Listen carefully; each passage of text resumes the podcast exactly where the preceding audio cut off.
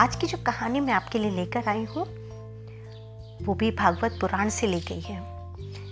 ये जो पौराणिक कथा है, वो दान की महिमा बताती है, जो कि एक राजा और उसके परिवार की है। कहते हैं ना, परोपकारी और दयालु के लिए संसार में कुछ भी असंभव नहीं, कुछ भी अप्राप्य नहीं, ऐसा कुछ नहीं है जिसे वो प्राप्त नहीं कर सकता। उसे सब कुछ प्रदान करने के लिए स्वयं ईश्वर भी लालयित रहते हैं। आज की जो ये पौराणिक कथा है, वो रंती देव की है। रंती देव जिन्हें वरदान देने के लिए त्रिदेव चले आए थे, तीनों ही लालयित थे कि क्या मांग ले रंती देव। वो जो भी कुछ मांगे, वे उन्हें प्रदान करेंगे। अगर रंती देव इंद्रप्रस्थ भी मांग लेते तो उन्हें तत्काल मिल जाता। तो चलिए सुनते हैं इस कथा को कि क्या मांगा रंती देव ने। भारद्वाज ऋषि थे जिन्होंने राजा भरत का कुल आगे बढ़ाया। और उसी कुल में आगे चलकर राजा रंती देव हुए। महाराजा रंती देव बिना परिश्रम किए दैववश प्राप्त संपत्ति का उपभोग किया करते थे। इस तरह उनकी संपत्ति समाप्त होती गई और उन्हें संग्रह पर यकीन ही नहीं था, क्योंकि वो कभी भी चीज़ों को एकत्र करके नहीं रखते थे, इसलिए उन्होंने कभी संग्रह किया ही नहीं। आहार स्वरूप उन्हें जो भी मिल जाता, वो ग्रहण कर लेते और अगर नहीं भी मिलता तो उपवास कर लेते।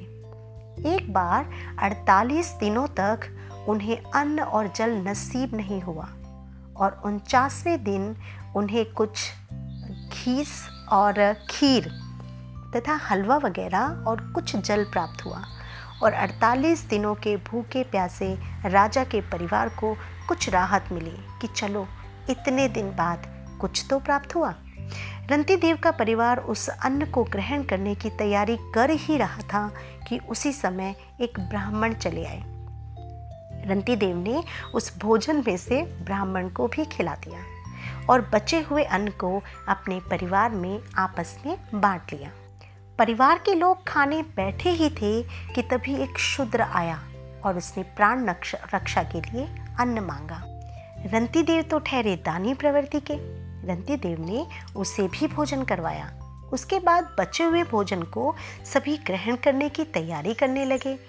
तभी एक और अतिथि आया, जिसके साथ उसका एक कुत्ता भी था।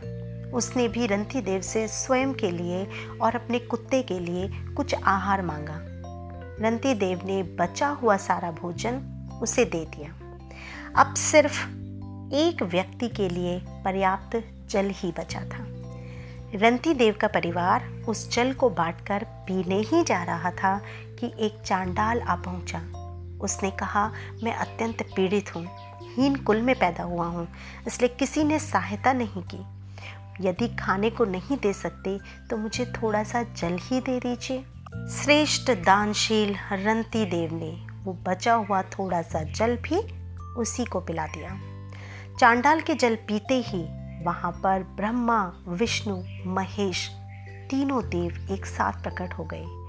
रंती देव ने उन्हें प्रणाम किया। देवों ने उनसे अभिष्ट वर मांगने को कहा। तब रंती देव ने मांगा, प्रभु, संसार की किसी भी आसक्ति और स्प्रह में मैं लिप्त नहीं रहना चाहता। अर्थात संसार की इन वस्तुओं में, इस मोह माया में, इस जी जंजाल में तो मेरा मन ही नहीं है। मैं इन सबसे मुक्ति की कामना रखता हूँ। मैं भक्ति में लीन होना चाहता हूँ। मुझे अपनी भक्ति दीजिए। रंती देव की इस मनोकामना से देवतागण बड़े ही प्रसन्न हुए। श्री हरि ने उन्हें अपने अंदर लीन कर लिया और राजा के परिजनों को अपने लोक में, महादानियों में श्रेष्ठ पद पर आसीन किया। कहते हैं ना कि बिन मांगे मोती मिले, मांगे मिले ना भीख। जब तक हम त्याग की भावना नहीं लाएँगे, ईश्वर कहाँ से हमें सुलभ होंगे? भगवान से हम सिर्फ़ मांगते रहते हैं, हर रोज़ मांगते रहते हैं। उन्हें एक तरह से एक लिस्ट हम उनके हाथों में थमा देते हैं कि हमें रोज़ क्या क्या चाहिए। और हमारे उस लिप्सा का कभी अंत ही नहीं होता, हमारे उस चाह का कभी खात्मा ही नहीं होता। आप यदि घर के मुखिया हो तो घर के लोग सिर्फ़ आपसे डिमांड रखते रहते हैं कि हमें आज या आगे आने वाले समय में ये वस्तुएँ चाहिए। तो आपको कैसा लगेगा? सोचिए, किसी दिन आप कहें कि बताओ क्या चाहिए आपको और लोग कहें कि कुछ नहीं, बस आपको सिर्फ़ सुकून चाहिए। तो सोचिए कि आपको कितना आनंद आएगा और आपको कितनी खुशी होगी। आपकी आत्मा तृप्त हो जाएगी। आपके पास जो होगा तो आप सर्वस्व उस पर लुटाने को तैयार हो जाओगे। शायद यही बात समझाने के लिए भागवत में रंती देव की कथा को शामिल किया गया। पुराण आदि धर्म ग्रंथ संकेत में कुट भाषा में कुछ बड़े संदेश लेकर बार बार हमारे सामने आते ही रहते हैं। हमें उनका अर्थ समझना चाहिए। सिर्फ़ कथा नहीं है, ये तो ज्ञान की गंगा है, जिसमें हमें नहाते रहना चाहिए। अर्थात अगर हम अपनी कामनाओं को, अपनी इच्छाओं को बस में करना सीख लें तो हम सब कुछ पा सकते हैं, वो सब कुछ हासिल कर सकते हैं जो हमें चाहिए।